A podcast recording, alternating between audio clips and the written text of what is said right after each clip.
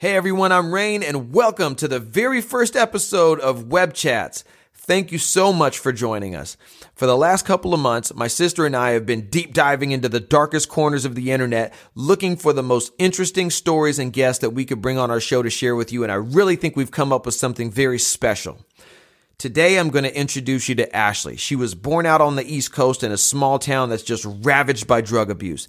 And from the time she was nine years old, she was sexually abused by her own drug addicted family members. As she got older, things like that continued to happen to her. And at some point, she developed her own drug addiction as a way to cope with all that trauma. Kind of understandable.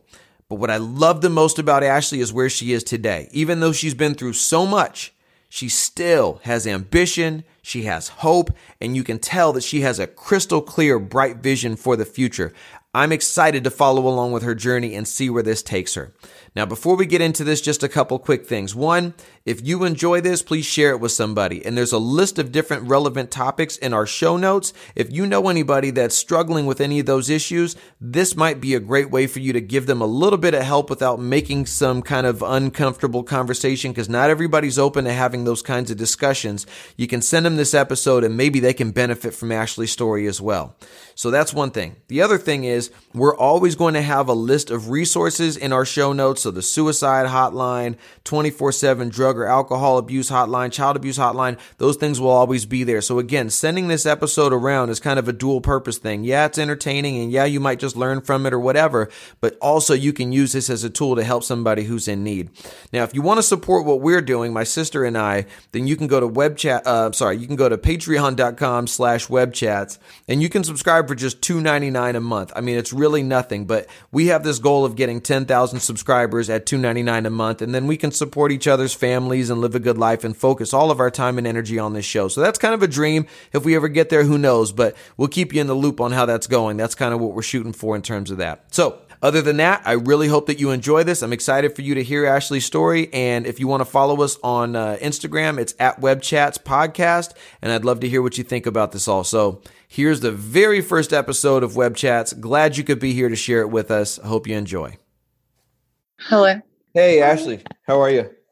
I'm good. How are you? Sorry. That's all good, man. I got four kids, so I already know how that goes. How many kids do you have? I got uh, a three year old and a seven year old. And my three year old is kinetic sand crazy, and I have kinetic sand all over the place. we just got a bunch of kinetic sand too, because you know the quarantine thing. There's really not shit to do at home, so like you just got to get all the stuff you can to keep the kids busy. Yeah, it's definitely um like I'm I do it by myself. Like I work two jobs. I work at the post office and I deliver car parts too. So I deliver engines and axles and transmissions and I take care of her. wow. So. Good for you. So where's your kid's dad and, and how is that going for you? So um, my son's dad, um, he's in prison. So he's never even laid eyes on our seven year old.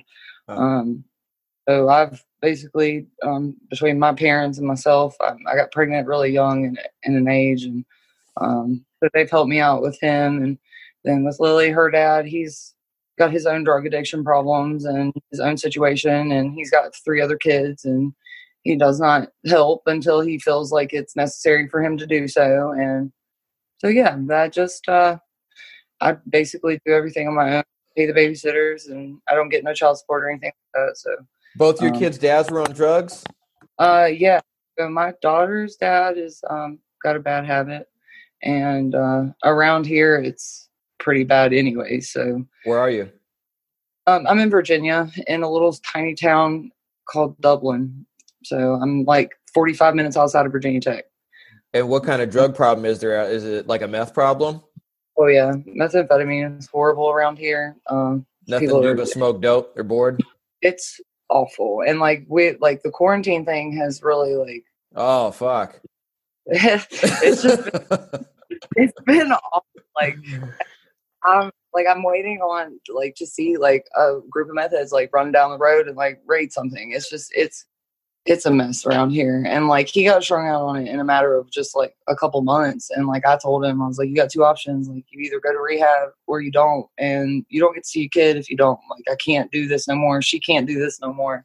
Right. So he went to rehab and he got out a couple months ago and I don't really know if he's back on it or not. He only does when he wants to and doesn't when he wants. That has never really changed. So I've just kind of stayed away, trying to keep her as much as possible away from it. That's got to be hard in a place like that. I've traveled a lot, and a lot of the small towns I've been to in the country, it, that, that that's a big fucking problem. There's nothing to do but smoke dope. There's not a whole lot of hope or opportunity, so there's really no reason not to, and they just fall into a slump of that. Is it kind of like that there? Oh yeah, I mean, there's absolutely nothing to do around here. Like you talking about an old retirement area, like eh, you know, back in the day, it wasn't that bad, but now like things are shutting down people don't have jobs. The only good jobs you got around here is like Volvo and the Arsenal. And if you don't get one of those jobs, you're working at McDonald's or you're yeah. working two jobs. I mean, it's just it's a lot. And people around here uh, are literally everybody is strung out on that shit. Like he went from going to some boxing clinic every day to doing this shit again. And I know people who don't even go to the clinic no more because they're on the shit so bad they don't need it. And I'm like, you've living in campers, like 10 to 15 at a time, living yeah. in a freaking camper. Like, wow. have you all like lost your minds? It's awful, like literally. And I, I'm just grateful that I, I didn't really get into that stuff. So I, when I was in my addiction and everything, mine was cocaine. You know, that was that was my drug of choice. That's what I enjoyed. Xanaxes, coke, Suboxone, things like that. But to watch people like give everything up that they own for something like this is mind blowing. We actually had an RV not long ago. Um, I guess they were making it. They've been watching so much Breaking Bad that they decided it was good. and I'm not kidding. Um, like right down the road from where I live, it blew up and caught on fire and they took off and ran and it literally got so hot that it melted to the pavement and they had to have hazmat come out and scrape it off the road. It it's just it's that's it's insane. Really okay, so you grew up in this place, I assume. You're born and raised here. Yes, so I've been born and raised here my whole life. And most people probably don't leave there. So if you're born there, you're raised there, huh? you don't get out, you'll never get out. This place will suck you in, and it'll never it, it will never let you go. Yeah. Everybody I basically grew up with is either dead or strung out or in jail. There's very very few of us that actually had a chance outside of this place. Mm. So, and mm. if you get stuck, you get stuck. And the addictions around here will eat you enough to make you never be able to leave. And it makes it really difficult. Do you have addiction in your family too? Yeah, so um, more or less on my mom's side of the family, um, her brothers, her dad, things like that. Um, my dad's side, no, not at all. Um, I grew up in a really abusive home, so um, I never really had a, a safe haven or anything like that. I was um, really abused growing up. I was the oldest of three girls, and I got the brunt of everything. Um, I also like I have learning disability and I'm ADHD, so I was treated a lot differently. And I'm six mm. foot tall. I've mm. always been that tall. So when I was younger, I was bullied, you know, through school, and then come home, and I dealt with that at home. And so when I hit, mm. you know, I hit 10, 11 years old, I started smoking weed. And, you know, and then from there, it, I, I played ball. Like I played softball. I was so good at softball and mm. I destroyed it. Mm. it. From just not accepting in myself that I was good enough because of all the abuse, you know, and, um, I've just dealt with a lot living around here. I've been raped a few times and, um, it just thing my my uncles and them molesting me you know my mom you know she didn't want to believe it so she didn't really want to hear it and she didn't really care and it was just something that you know they they never really wanted to deal with with me it was oh well you know this is your fault go to counseling or this is your fault take this pill or this is you know just when did that start happening to you um so a lot of things changed um right when i got so i got raped um the first time i had got raped was um, can I smoke a cigarette? Are you cool with that? Because I'm like talking. No, I'm sure you're going to need one if you're telling this story. You don't talk about this every day, I assume. Yeah, no, I don't. This is something that actually, um, and like the blog thing was really weird because like I just put it on there out of like spark. I just wild haired and I was like, you know what? Like I don't I don't talk about it and maybe talking about it will help somebody else and these people don't know me. So that's why I'm gonna do it. And it wound up like getting shared and liked over like a thousand times or some craziness. I don't know. But I never even thought nothing else about it. I just done it. So I got um I got raped when I was 12, um 13 actually. I was molested from the time I was 9 until I was 12 by my mom's brothers, both of her brothers. Um and her stepdad as well. You said there was drugs on your mom's side. Were your uncles on drugs? Oh yeah, most They were. Okay. One of them's on the run now with his wife. Like they just they're And all so- crazy. And so were they like living with you around that time when you were 9? Were they around a lot or how did that happen? used to babysit me, my aunt and my uncle, um, and they used to babysit me. And my actual, um, the youngest uncle that I have is only a few years older than me, um, so he was always around too. So it was very easy um, for both of them to have access. Um, my aunt was always gone, or she never really paid attention, so we were kind of just there by ourselves.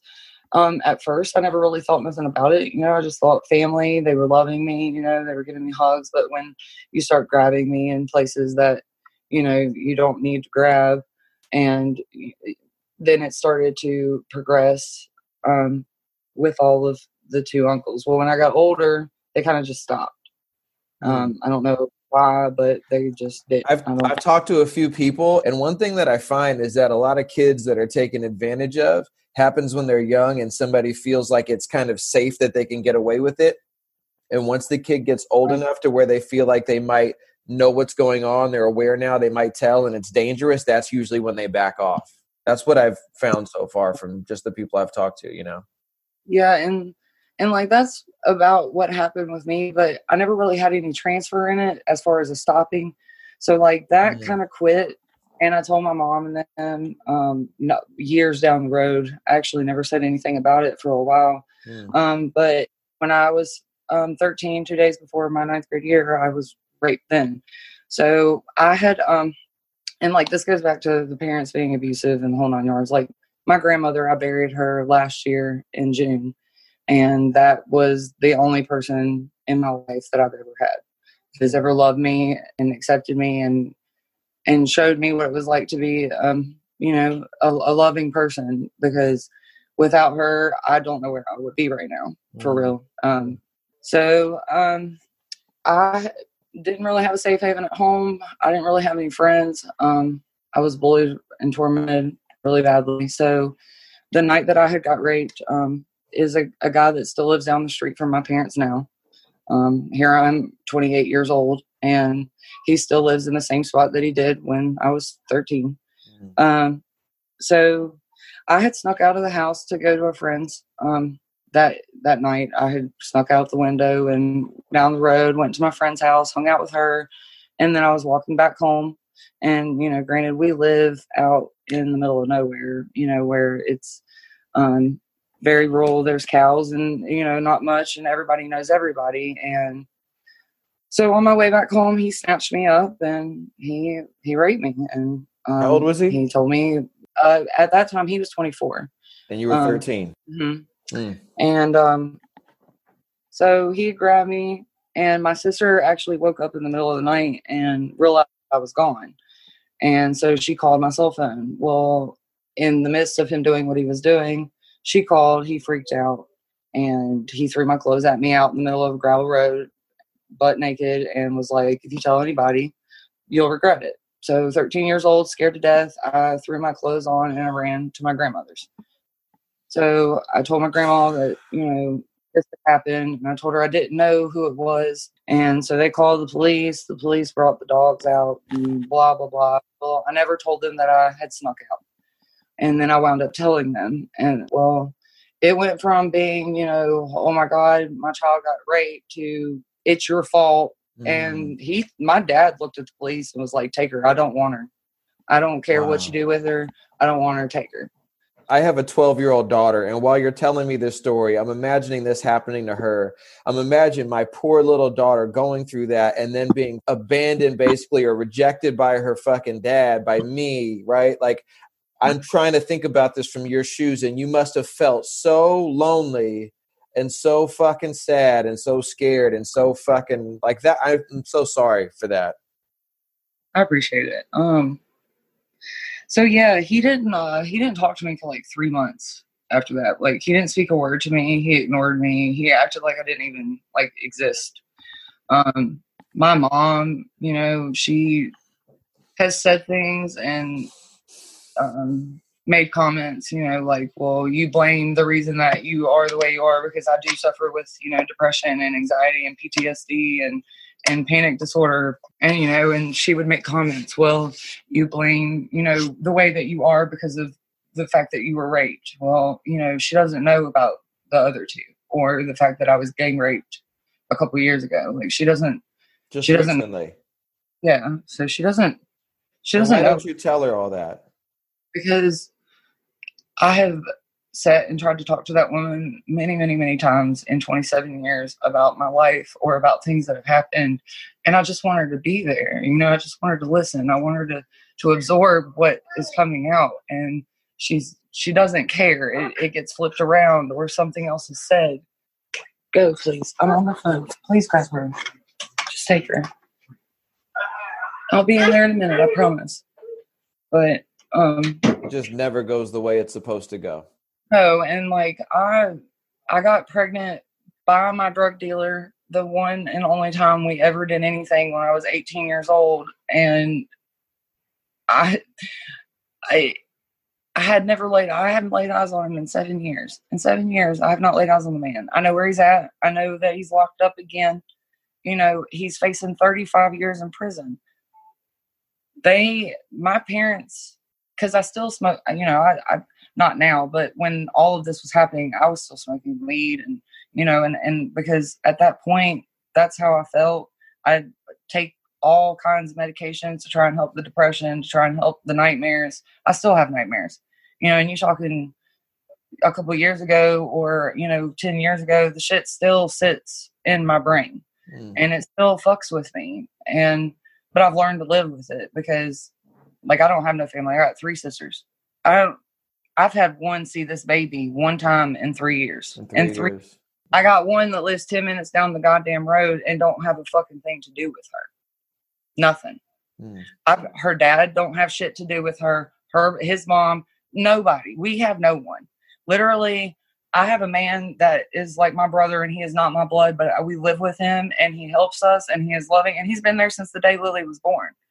And I, she, you know, we've just been through so much, and she's been through so much in three years, like, and on top of me and the way I feel and how I've done, and I'm just you can hear it. You know what I'm saying? Like you can hear the bouncing back and forth between everything that processes through my brain at one time. Like I've always been this way, and I I've always told people I wish I could just take a cord and plug somebody into my head and just let you get a good taste of what it's like to be me for 24 hours, and you would never want to deal with it again.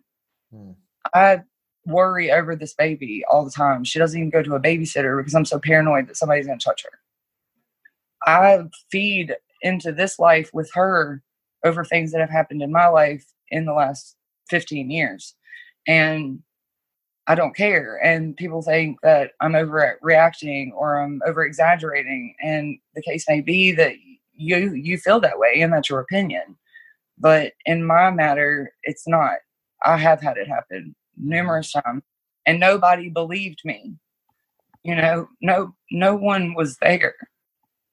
And I never got a closure from any of it.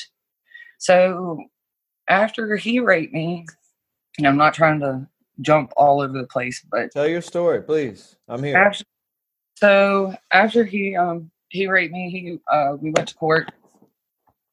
Um, they did prosecute him, but he got six months in jail and placed on um the sex offenders list.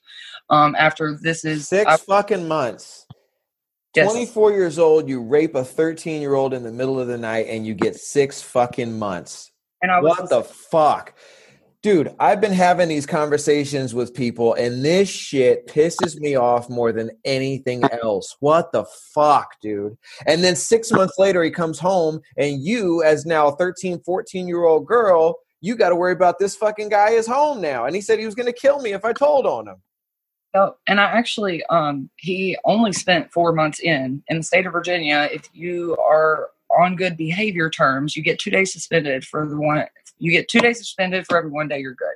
Mm. So he wound up only spending four months in.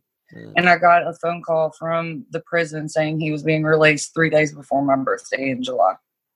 And um, he's lived not even a quarter mile down the road from my parents ever since then. And I mean, I see him in town. Like, that's how small this place is. Mm. I see him in Walmart and he's okay with saying hi. Like, he's, it, it's and, and what do you do? Do you say hi back because you're uncomfortable? I, I, I try to avoid him at all costs. Like he's still and he's smaller than me. Like I'm I'm a big girl. Like mm-hmm. I'm I'm six foot tall. I'm 180 pounds.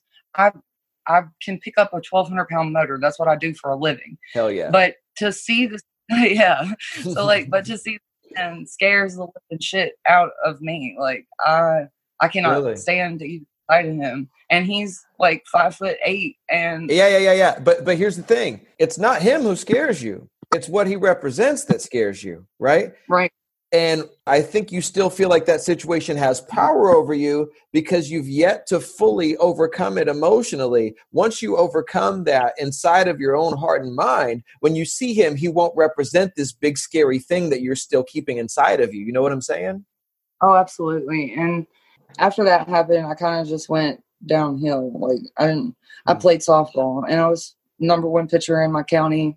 I had um, been offered to play in the Netherlands on a semi-national team. Um, I'm on a Wheaties box. Get the fuck out of here! That's dope.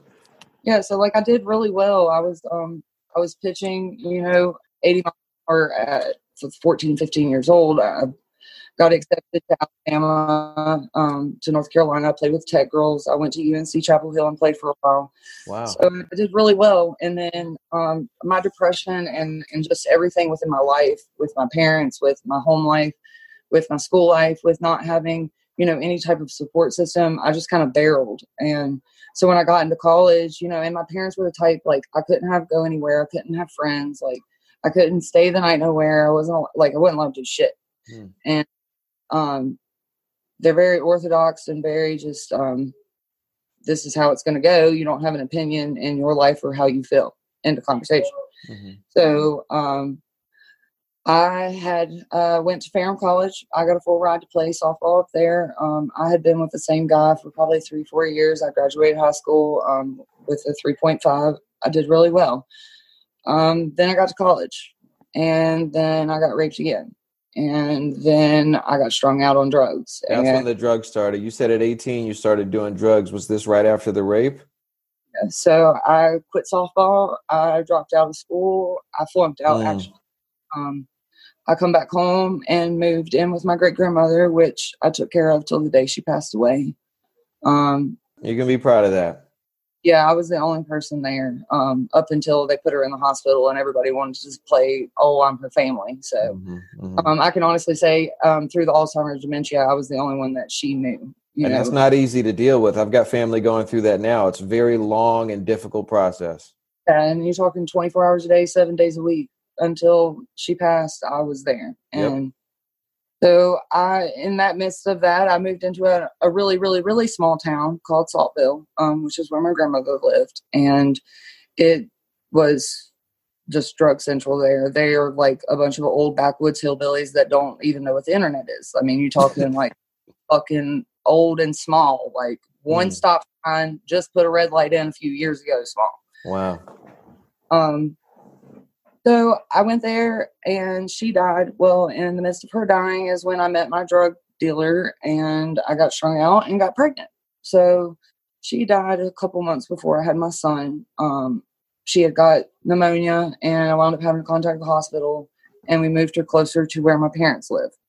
So we moved her down here and she had I had actually signed her DNR um, in Abingdon Hospital um, when she had stated that she she told me she said I'm tired and I'm ready to go home.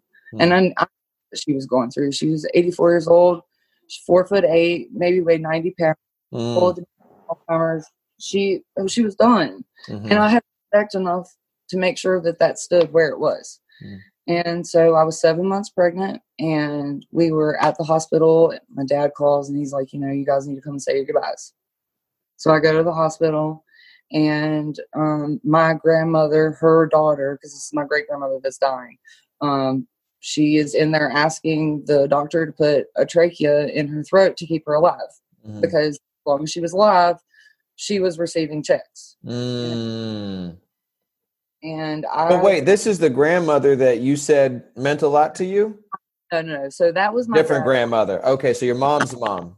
Yeah, these So your mom's family is fucked up. Royally fucked up. I mean, through and through, right? Absolutely. Like there's not one on that side of the family I can honestly say has got a right scent to them at all. At all. So yeah, so my grandmother Mm, decides that I'm gonna try and keep my great grandmother alive. mhm. so with her mother so that she can keep checks coming in and i i told him i was like absolutely not like she signed a dnr in abingdon i signed it for her like you're not going to keep doing this to her. She's not responsive. She's not even here. Like the only thing that's in her is a breathing machine right now. Mm. so like we're all standing outside of the emergency room parking lot having a conversation and the same papa that molested me when i was younger is standing right beside of me and i tell my grandmother that she's done lost her mind and she looks at me and she's like, You need to keep your mouth shut. You're already on my shit list. And I looked at her and was like, I don't give a fuck what shit list I'm on. And my papa punched me right in the face and about knocked me out in the middle of the hospital room parking lot. And I'm seven months pregnant with my grandchild, with his grandchild. So Wow. yeah, so he decks me, and then my uncle, which is the other uncle that molested me, um, he picks him up and slams him on the ground, and my dad starts to beat the shit out of him. He takes off flying, jumps in the truck, and pulls a gun out on all of us in the middle of the hospital room parking lot. So, yeah, I should write a fucking book. Okay. You should. And let me tell you though, honestly, this is some country ass shit that you're telling me because this shit doesn't happen out here. I'm from San Diego, and this is the shit that we call some country ass shit, right? very country hillbilly shit. Now, So- listen, for the record, my stepdad is a white dude from South Florida, and he's also a fucking redneck. I grew up listening to Waylon Jennings and all this shit too, so I got a little bit of redneck inheritance in me as well. So, the crazy hillbilly still runs through your blood, which oh, absolutely, absolutely, absolutely. I can skin a buck. I can catch a catfish for sure. Um, so, so, so then what happens after that? So, thank God, obviously, your your baby wasn't, you know, uh, hurt. You didn't have any birth defects, I assume, or anything for that. Um, so I wound up getting rushed to the hospital where my doctors were. Um, my papa actually took off and ran from the police, and they wound up catching him. And I told him that I didn't want to bring charges, and I just wanted to be left alone. And uh, then he actually picked it up and charged him anyways on Good. Good. Now, why, now listen. Let me ask you this, and I don't mean to break up your story, and I know you have ADD like me, so if I interrupt you, you might forget what the fuck we were talking about. But why wouldn't you want to press charges? This man molested you. You're pregnant. He punches you in the fucking face. At what point do you stop and stand up for yourself and say, you know what, fuck you? Or is there just too much pressure in the family to do that? So I think like I think I learned a lot of that from my grandmother is I can't move forward with my life if I keep if I can't forgive for what's happened. And yes, he did and they all did.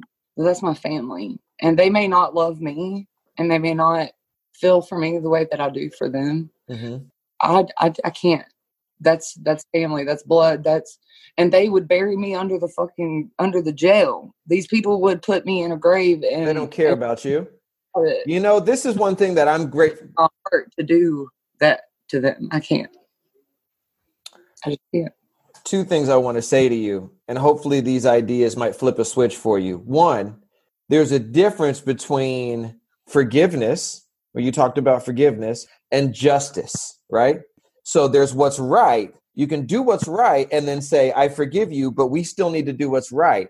And they can say, I accept my punishment and I forgive you. Like there that you, there's a just because you're forgiving doesn't mean that you're not going to administer justice and do the right thing forgiveness doesn't mean allowing somebody to take advantage of you that's two different things You do the right thing, and then you say, "And I forgive you." While you sit your ass in jail, I forgive you. I hope you forgive me. And if you don't, well, I'm sorry for you. I do. That's a difference. I mean, and and I agree completely. I do. Um, I'm also a um a very spiritual. I'm not. I, my my spiritual beliefs are a lot different than most. Um, I'm very old, um, old soul, very old spirit. Um, I believe that karma and God will follow through with the things that they need to when time comes. And I agree. my papa, he uh, wound up getting stage four lung cancer before they ever caught it, and he died uh, a couple years ago. Um, my other uncle is in jail, um, in prison, because he decided to rob a bunch of places. So everybody's getting their karma. You know, I didn't have to go I'm through the job to do that. God took care of that for me, and I knew He would. And I got saved last year um, in November. I've never picked up a Bible a day in my life. I've never, um, you know, was.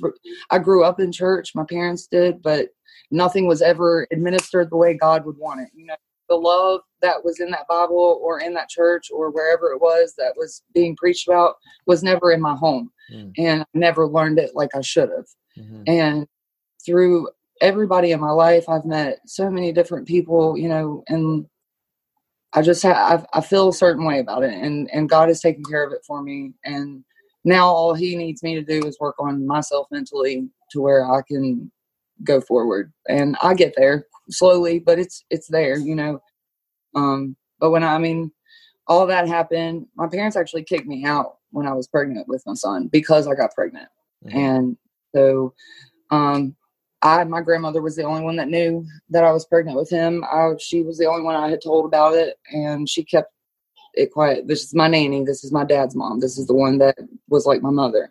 Mhm. Um, she uh, never said a word. She kept her mouth shut, and then due time come, and it come out, and they told me to pack my shit and go. So I wound up living in a trap house. You lived in a what? In a trap house. I was a eight month pregnant female living in a house with about ten junkies, taking care of them, playing mother hen, making sure they were alive. Did you do drugs at all while you were pregnant? No, I didn't do anything. Hmm. Didn't do nothing. Um, I smoked pot when I got after I had him. I did. I've I've always weed. In my opinion, on weed is a lot different. Um, the way society is today, you know, I if it wasn't for weed, I'd probably done blown my brain out a long time ago. For being perfectly honest, like Hey, you know, I don't smoke I- weed anymore. I used to, but I feel like weed is far, far better than alcohol. absolutely. Far better. Far better. I and I was an alcoholic when I was a little girl, so like, you know, but he quit when my mother got pregnant with my sister. You know, it took him going through another child for him to finally get clean. But that's all subject. Um, Good job. But- Good job. The ADD brain. You're like, don't do that. let's go back. So I wound up living in a in a trap house. Um, and how was that? Was that crazy or what? it was it was madhouse. Um, And did you have your baby there? no, well, I was pregnant. Um, But I mean, did no- you stay there after you had the kid? Because you were almost about to have your baby. that's this is where we come into the abuse part with my parents. So like I um I was pregnant with him. I was living there.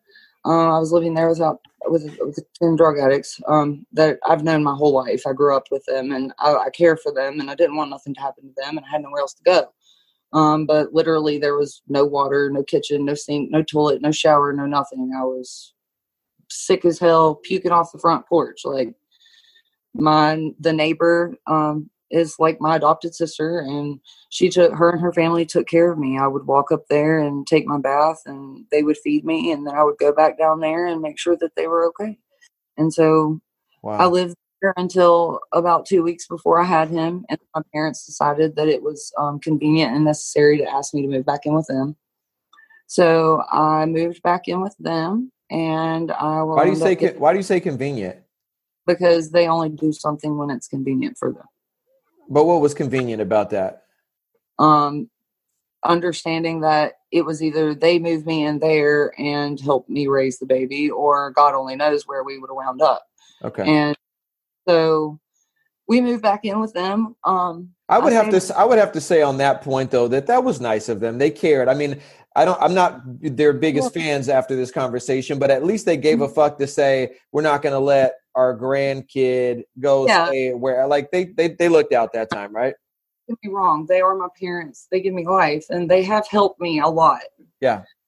Help doesn't come without something else. It Uh, never has, Uh, never will. uh.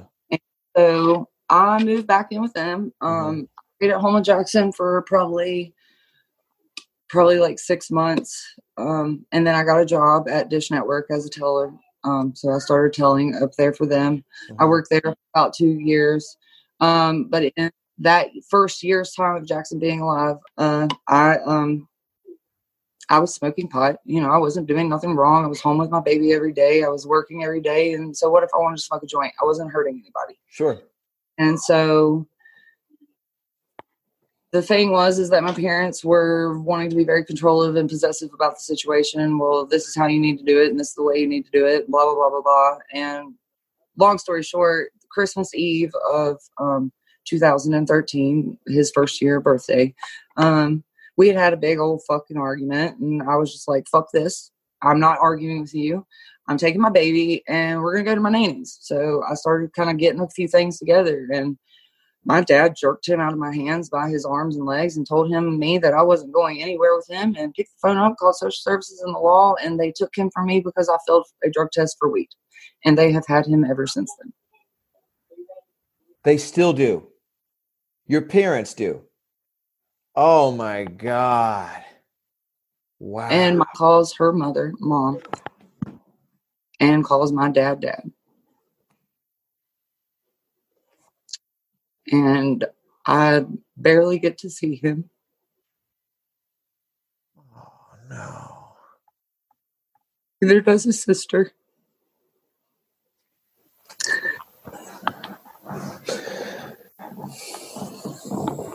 So I got strung out again. After they took him, uh, the courts and all the extra, um, I kind of just fucking hit rock bottom and I didn't give a shit anymore. So I disappeared and I took off and I just vanished for about three months and I didn't know what to do. Well, um, I got strung out and I started doing cocaine and I was doing Suboxone and anything else I could get a hold of. It didn't matter what it was really. Um, and you know, I'd always fought with them to try and be there. I'd always call them, always try and talk to him, always try and be there. You know, in whatever way it was that they could to avoid me talking to him or to avoid me seeing him. You know, was the way that they wanted it and the way they wanted to keep it. And so my dad calls me one day, you know, two years down the road, and he's like, don't ever call, don't ever come by, don't come call Christmas, holidays, birthday, nothing. He was like, if you can't go to rehab and you can't get clean, you can't see him. When in reality, I would have been clean and just fine if you guys wouldn't have done what you done initially. So um, I went to rehab for 30 days. I checked myself in the very next day voluntarily. And I went to rehab for 30 days and then I transferred over to a um, mental rehab for 30 more days. Um,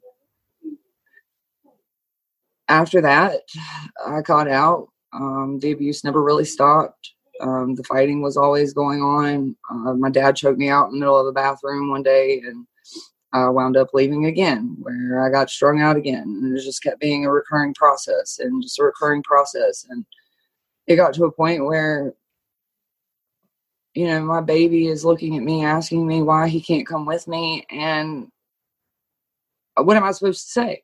What am I supposed to say?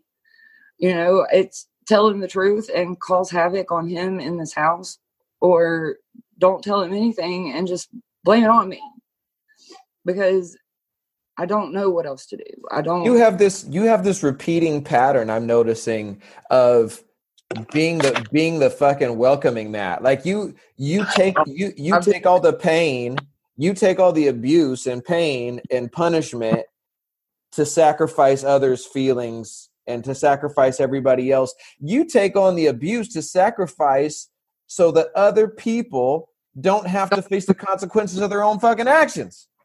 well, and it's like, just, right and i Yeah. and look you and you remind me of my wife in that way it's a type of mentality it's a type of personality of the person who's just so ultra kind for real like i I, I'm the I'm the person that'll like I've I've been yelled at for giving a, a homeless man fifty dollars and going and taking him out to dinner and buying his dog dog food. Like I can't help it. I know it. Like you shouldn't. You shouldn't have to help it. Grandmother was the most loving, godliest woman on this planet. I swear to God, like he took the most time making that woman. And everybody can say that about anybody. I get that.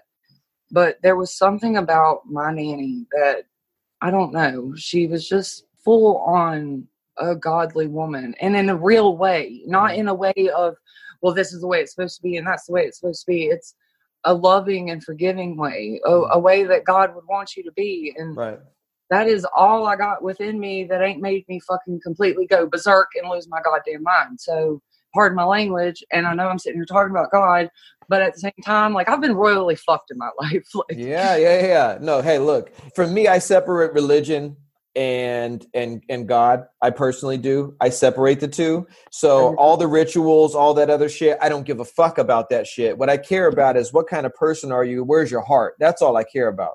Absolutely and that's the way I want my daughter to be, you know. And like I, I grew up having anything and everything that I could ever want. You know, my parents they did not struggle like that. My dad was a truck driver; he made good money. My mom works for a stock bank. Like they make good for themselves. Mm.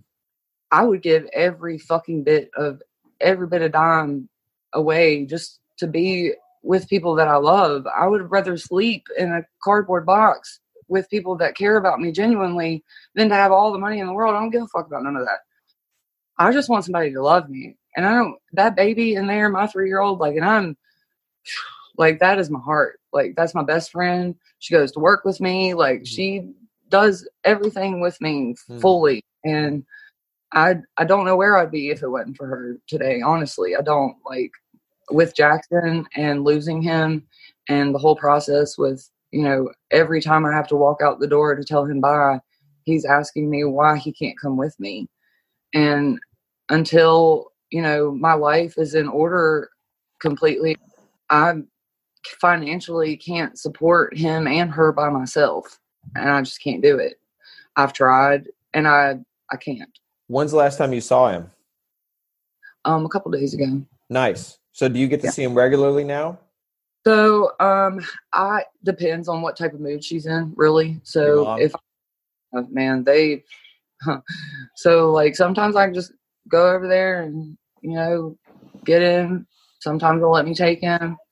Um, I've always, and I think they've come to realize that they can fight with me all they want to, and they can have it the way they got it right now, and that's fine. But I will always make a point to be around. Period. I don't give a shit. We can fight about it every day but I will always have my foot in your ass overseeing here in, in the conversation. Like, and regardless of what they've brainwashed him to say, calling them mom and dad, blah blah blah, that's not forever. That's a shitty, fucked up situation. That's right now. There will really, come a time. It's really fucked because they don't um like he's beat me with bat. He's hit through things at me and like went all wacko like but it is not because they they are trying to blame it on genetics. They say it's because of myself and his father that he has oppositional defiance disorder. When in reality, it's they let him do whatever the fuck he wants to do, and he does not get disciplined for any of it until they piss him off. So as long as they're not in his way and they're not getting on their nerves or doing anything that's making them mad or if they're not in a bad mood, he's kosher to do whatever the hell he wants to do. Uh. But as soon as they're in a bad mood or something's not right or whatever it is, they want to trip out.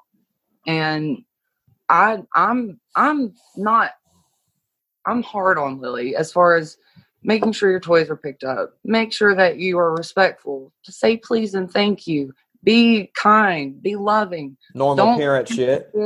Exactly.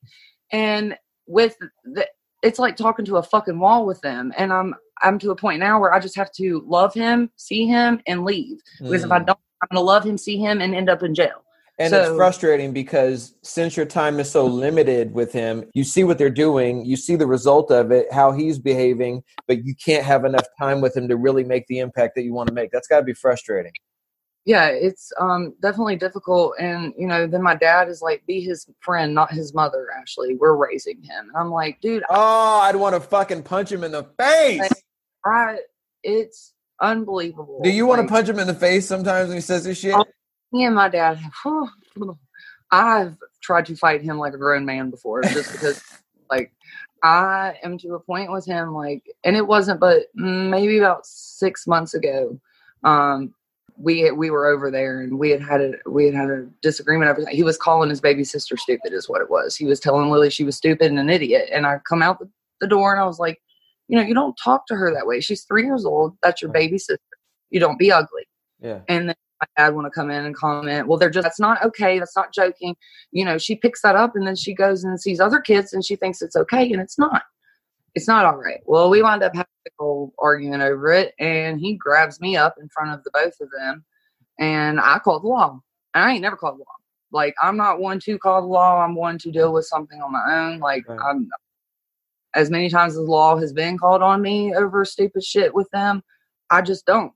And i was like you know what? I've had enough. So i picked Yeah. up the phone and called the police Yeah. they didn't do a damn thing. They come over there and let me leave, and that was all they done. and like, it's, it's just like you know, this place around here. Like, if you know enough people, you can do whatever the fuck you want to do. And I can tell you, it's good that like it's it's also surprising that you being from there and not having been out of there very much that you understand that because that's it's not like that here. The rest of the it's not like that's not the whole world. That's your little world that you're in right now. Just to give you some peace of mind that like if you get out of there, it's different. And I've been trying. Like, I, I, I work for the post office, so I'm a United States postal worker now. Cool. Um, That's a great That's- job.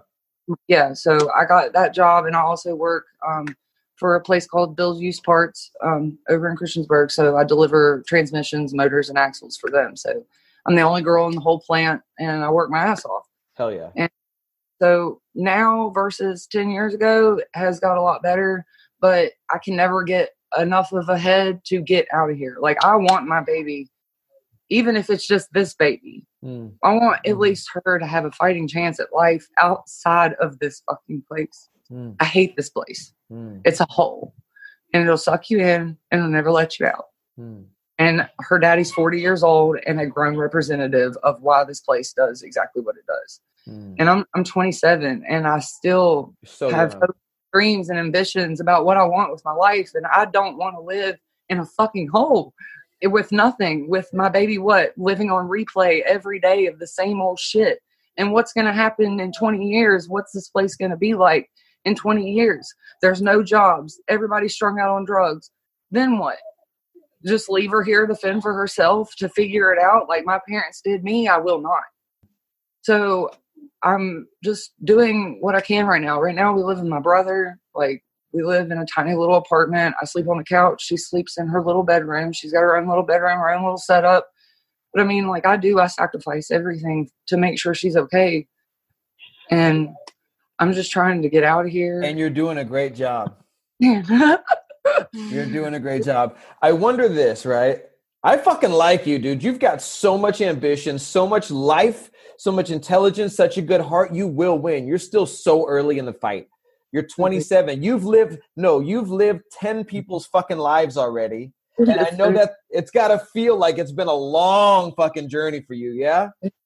it's it's been a long process so like before i had her i actually was um i was very suicidal and i was going to take my life i had um i had never um done heroin or anything like that but that's what i was going to do and I w- I was just done i after 25 years of fighting and fighting and fighting and fighting and never having a day where there wasn't something i had to fight i couldn't do it no more i couldn't and then I got pregnant with her and and I just I was on birth control. I, you know, it was a meant to be situation. You know, it was Goosebumps. You know Yeah, what man. that was. Like you know, not right now. It's not time. Not I'm not ready just yet, and I need you here for her. And I have fought tooth and nail to make sure this baby is in a good environment, away from the dumb shit. Not and like I've cut everybody off, both my sisters, my mom and dad. The only time I talk to them is go to see that baby. Like, and in reality, you know, four years ago, I was calling them every day just to hear their voice because I miss Mm. my family because I'm Mm, I wanted somebody to love me like I wanted to love them. mm, mm, And he gave me her. He gave me her for that reason. mm. He gave me I didn't need anybody else. That's it. And- Line like and so with her though, you know, I fight with her dad. Like that is a daily fucking battle, and I can't wait to tell him to eat a dick and go on. Mm. When when that day comes, like I'll be so grateful because he doesn't do shit. He don't help. He don't do nothing. He helps when he thinks it's convenient. Like I was in a bad accident um, at work uh, about three weeks ago, actually, and I was in trauma surgery and in Roanoke Memorial Hospital for a week. I uh, I had actually um, my truck. I drive a Chevy 3500, it's flatbed, and it's got these big metal steel gates on the back of it, and they wouldn't come out of the holes. Well, I had to drop a column off, so I hopped over the gate. Well, when I hopped back over it, it was pouring rain. My foot slipped, and I straddled the gate. Oh my god. Yes, they told me that if I was a man and I had outside feet, out, that I was very fortunate to be a girl and have internal organs because they would have probably had to amputate it. If I- Wow. you they would have been pumped, like- castrated by the gate. yeah, so Holy they fuck.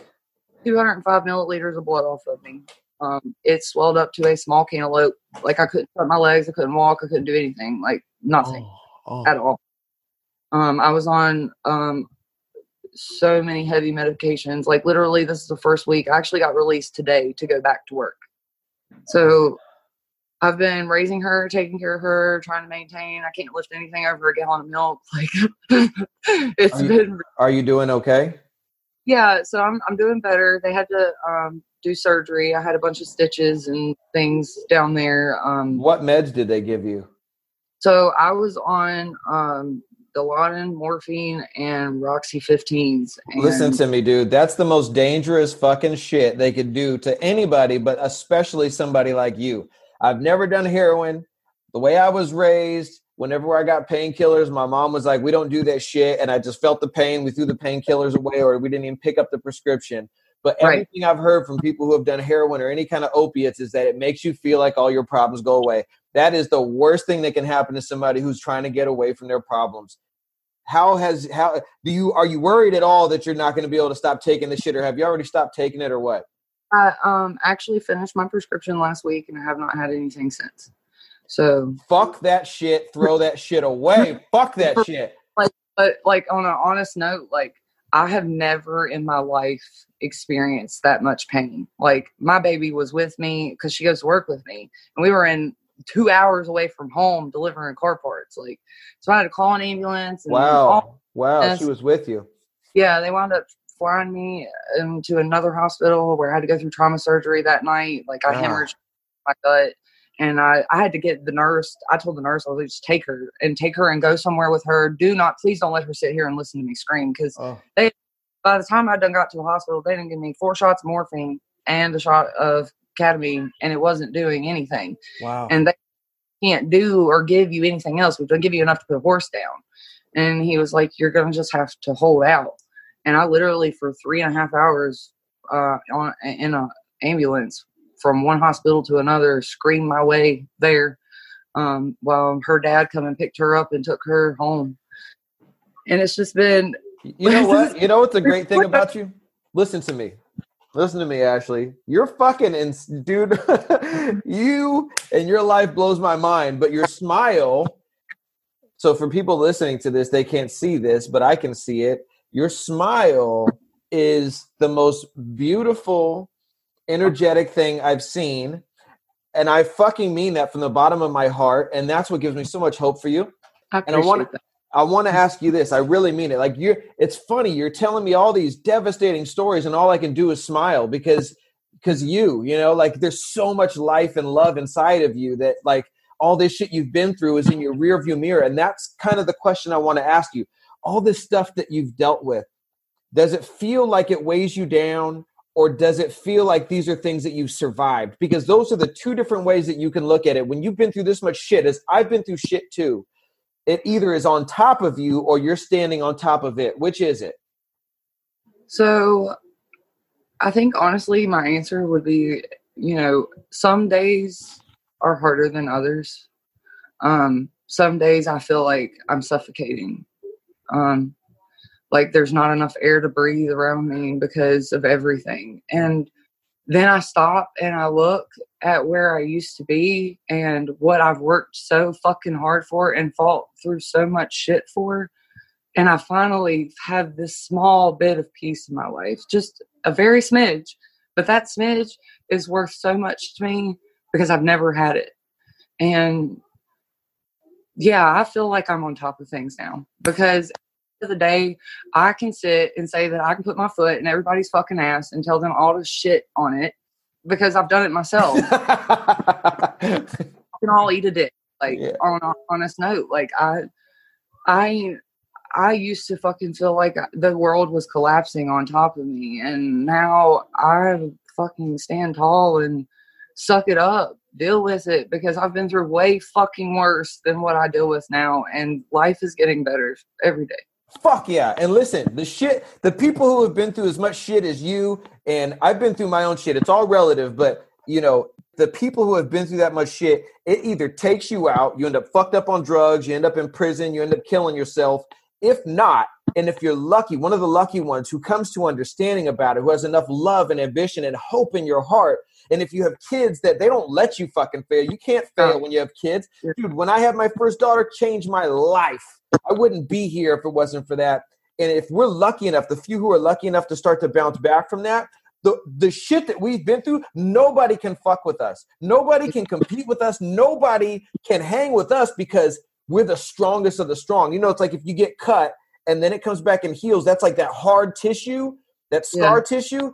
That's okay. it, dude. When you fucking get cut and then you come back and actually heal, it doesn't kill you. You're the hardest, strongest fucking person on the planet. And when somebody's been through as much shit as you, you have the potential to be one of the strongest people in the world. That's just the way that goes. I'm looking. I'm. I'm. I'm looking to make that life for not my, just myself. My daughter deserves that. I don't even give a fuck about me for real. No, no, I, am not letting you do that. Yes, she deserves it. We know that. You, Ashley. No, no, no, no, not. But that's where you. This. Listen. This is the problem that you still have right? And I'm not going to let you get away with that. It's always, yeah, me, but, but, but, but, them, them, them. Too much of that. Too much of that. Okay? Them and you, not them or you. You too.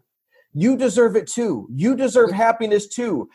Like, this is one of the spiritual things, right? We deserve and will receive more than we would have ever even thought to ask for. More than we think we deserve to ask for is what we deserve what you've done in life, who you are, what you've overcome. You deserve beyond your wildest dreams happiness. And the only person standing in your way is you. You have to uh, understand and accept that you deserve that. And if you do, then you'll go after it. Yeah. So like I'm, I'm learning very slowly that that is how it feels and how I see it. Because I, I was, um, I was, uh, just like, and that's what I say, like, with the three years of her being alive, like, we were with a man that used to beat the shit out of me, and I've got cigarette burns and shit all over me. Like, I wound up having to leave basically everything that her and I had just to go, just to leave. And we've been away from him for almost a year now. And within this year's time, more things have went up than they have down. And I've cut a lot of my mental and emotional status off about other people or connections with other people Mm-hmm. I have a really hard time committing to somebody because I've never had somebody fully commit to me without it being some fuck shit in behind it. And um, I never really uh, like relationships and things like that. I'm I'm terrified of. You know, I'm, I'm terrified of anybody around her or myself. I don't know who they are, and I, I hate even opening that gate anymore. So, but I actually um, have met somebody who's very um, very sweet and very genuine and a good man and he takes care of you know me and my daughter without without a, a second guess about it and it it i have caught myself wanting to run from that wanting to flee away and just forget it because i've just trained myself to feel that way i've trained myself to feel no, no, that because why not because you trained yourself to feel that way because why you need to understand that so, you know, I'm scared that I'm going to start all over on a whole nother boat with the same fucking shit, the same all all the time. And it's like when I'm by myself, the only shit I got to worry about is mine. What's the point in allowing somebody to come in that gate and then more shit add to it when that's all it's ever been is shit on top of shit. And if it's not my shit, it's somebody else's shit. And because deep down, I'll tell you why. I'll tell you what the point is. The point is because deep down inside, you know that it is out there. deep down inside, you know that it doesn't always have to be the way that it's been. Right. right. Deep down inside, you know that if you can find the right person to go through life with and help you raise your kids, you can be very, very happy on your own, but you want that love. Absolutely. And that's you, like all I've ever wanted in my life. But I have come to a point where I think, you know, and you're right. I've always, you know, told myself that it's, you know, more or less about them and not about me. And I've always put everything off to be somebody for somebody else. Mm-hmm. And I've never really felt that love. And, you know, and it's, it's frustrating and aggravating because I don't know where to turn to look for that right love. So I wind up finding fucking crazy people or people that do things they shouldn't do. And then I catch myself in a horrible situation. I'm like, you know, mm, maybe we'll just hold off and just stay the fuck away from everybody until I can be the person that I need to be for myself. So, well, it sounds like you it sounds like you just need to change your criteria and be a little bit more conscious about how you're choosing people. Think with your heart first, yeah. right? But also think with your mind. I mean, obviously, you had kids with two drug addicts. You probably want to stay away from the drug addicts. And the problem around here is they're everywhere. Like, and it's and sit and tell you, oh, I don't have a drug addiction, and then next thing you know, two, two, three years into a relationship, they've done for everything you got. Because like her, her dad, that man has robbed me blind. I actually was pregnant with her, running around selling anything and everything I could to get him out when I was pregnant with her. Like it, it has just been a whirlwind, and but I can't help but smile. I if I don't, I'll drown, and yeah. I can't. So we're here. This is what I this is what I would suggest to you. Okay, uh, I would suggest this. Right, first of all, give love a try, but take your time. Right, be patient. Oh. You don't have to rush into anything. You know that you're 27. You're a smart smart lady, and you have a lot of time. Uh, but here's what I would say: is look to opportunities that you can create for yourself online to make more money. Right? Think about yeah. that because, like, I have a business. My business is all online. I have employees like in the Philippines and India, uh, all over the place, right? And mm-hmm. And we started our business four years ago, and this year we'll probably do a little bit over two million in sales. But not that long ago, not that long ago, I had no car, no driver's license. I had a drinking problem. I was fucking depressed and I was walking my kids to school two miles back and forth on my shoulders, no clothes. Like I was fucked. I was fucked up. It doesn't take that long. And there's a lot of opportunities right now. You can find you can find and create an opportunity online where you can do really well. Even if you're not making millions of dollars, you can make enough to get the fuck out of there and go yeah. somewhere else. At least go somewhere like it doesn't have to be San Diego where it's crazy expensive, but you can go to I don't know what's around you. Uh, I want on, but this is the thing. Like when I say away, like I mean like get in the car or on a plane, drive away, don't ever look back. Like yeah, fuck it, yeah, don't come back. Where would you go? Where would you go? I would go Midwest or out west. So like I, I've been all over. You know, down through here. I've been to Florida. I've been North Carolina. Everywhere you go through here is just eat up with something. The population is so fucked up and strung out that jobs are flunking and things are falling apart and like in like the air over where you guys are compared to over here is insane. Like i drove to kansas. Don't ask me why i drove to kansas but i 16 hours by myself. I just took off. And i just went out there to look just to see just to see the flat because i've never seen anything without the mountains. I've i just seen the ocean for the first time in my life two years ago. Wow. So um i went out there and just to smell the air is just so clean and fresh and people are so nice and just it's a different atmosphere and i'm just ready to close off this whole like book and just start a new one in my life you know because this book has been a, a roller coaster but it would i wouldn't be where i am today if it wasn't for all the fucked up things that oh, happened. oh absolutely. Absolutely. You just watch how these experiences that you've had in your life are going to lead to your big wins and your big successes after this because you've seen it all. You know how to cope you know yourself because what the one thing that you really get from going through all this shit is you have to spend a lot of time analyzing your feelings and yourself to be able to stay sane you have to because you have to hold on to whatever right yeah because I'm, I'm, I'm not medicated so it's like mm. there is no other control other than my own. So, and I choose not to be. I choose to do this for myself because Sure. I don't. I want to be me. You know, I want to be me and be able to to deal with me and love me for the way that I am, whether it be anxiety, Ashley, or PTSD, Ashley, or depression, Ashley. Like at the end of the day, I know it's just a phase.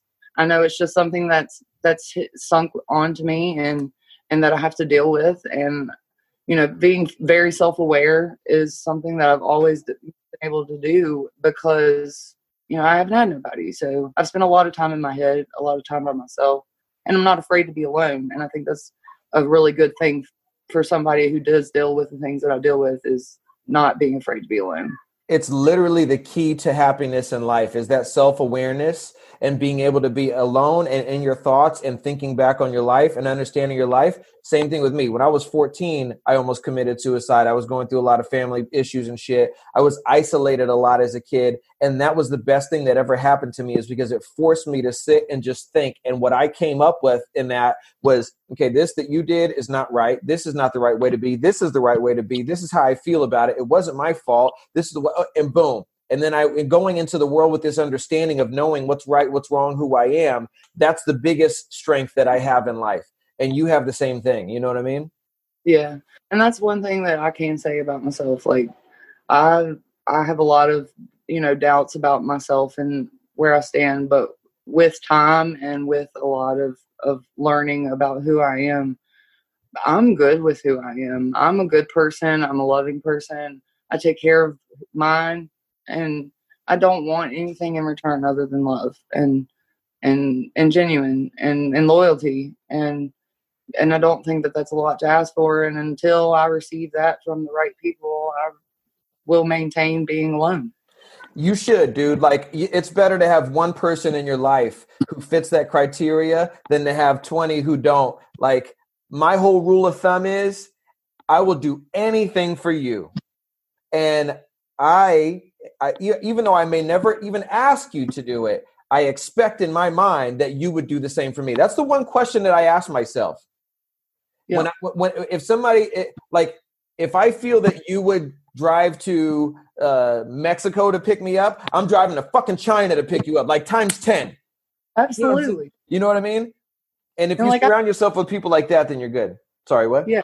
Oh no, you're fine. I was just saying, I agree. Like I there are um, a couple people, you know, that I, and it's messed up because I would still, I don't know why, but I can't help it. I would still do anything for anybody. And it doesn't matter if they shit on me or not. Like, just like with Lily's dad, you know, I've, I've made it, you know, clear past relationship that regardless of the situation or, you know, the way that he does me, that is for dad.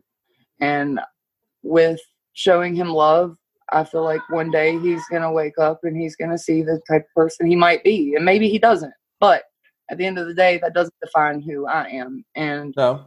He's strung and stuck on the side of the road, and he calls me at two o'clock in the morning and asks me to come get him, and I don't care if I haven't seen him in a month or a year. Like I'm gonna go get him because that's just me. That's okay. Okay. So so earlier I told you I was going to tell you two things, and then I only told you one thing. I because we got the same shit going on, me and you. So this is a bad conversation to have. Two ADD people. Um, here's the other thing that I would say. Right, is that like.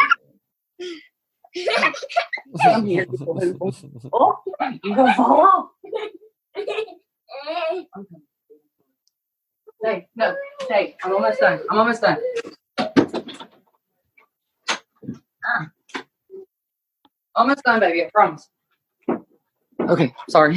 That's cool. Yeah, no, we'll wrap it up. But I was just gonna say, uh, you know, I've had my my family is is interesting too, and I've really picked my family, you know, and I've really because I haven't had the greatest family, I've had to learn this lesson that like just because we're blood related doesn't mean shit to me.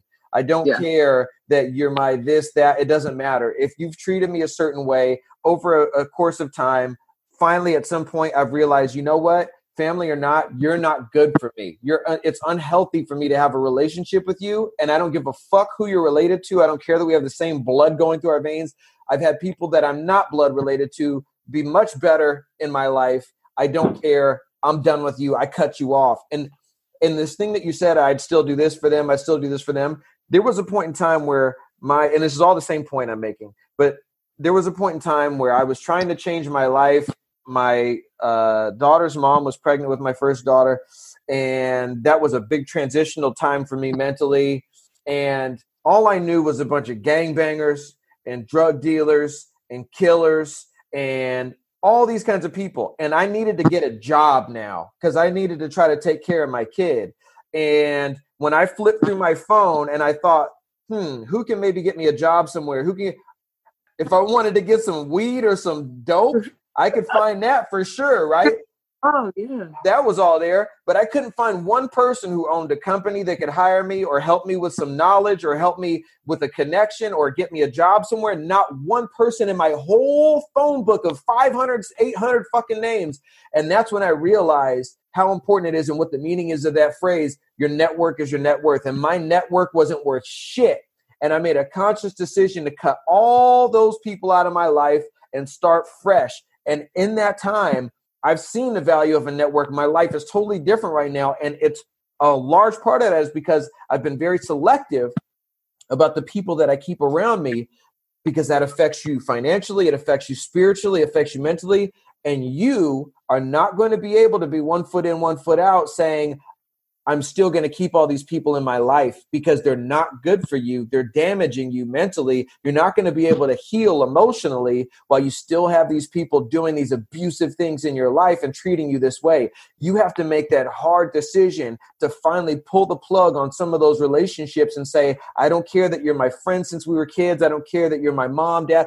Fuck you. I got to go do something for me and for my kids and go live my life. That's it has to happen. There's no there's no halfway. Yeah, I agree. So like and I totally agree because like my line, you know, and that's where I, you know, sometimes that line has got to be drawn on what side of the sand you want to stand. And I've drew mine. My foot's kind of, you know, it slips because I find myself caring, and and I struggle with that.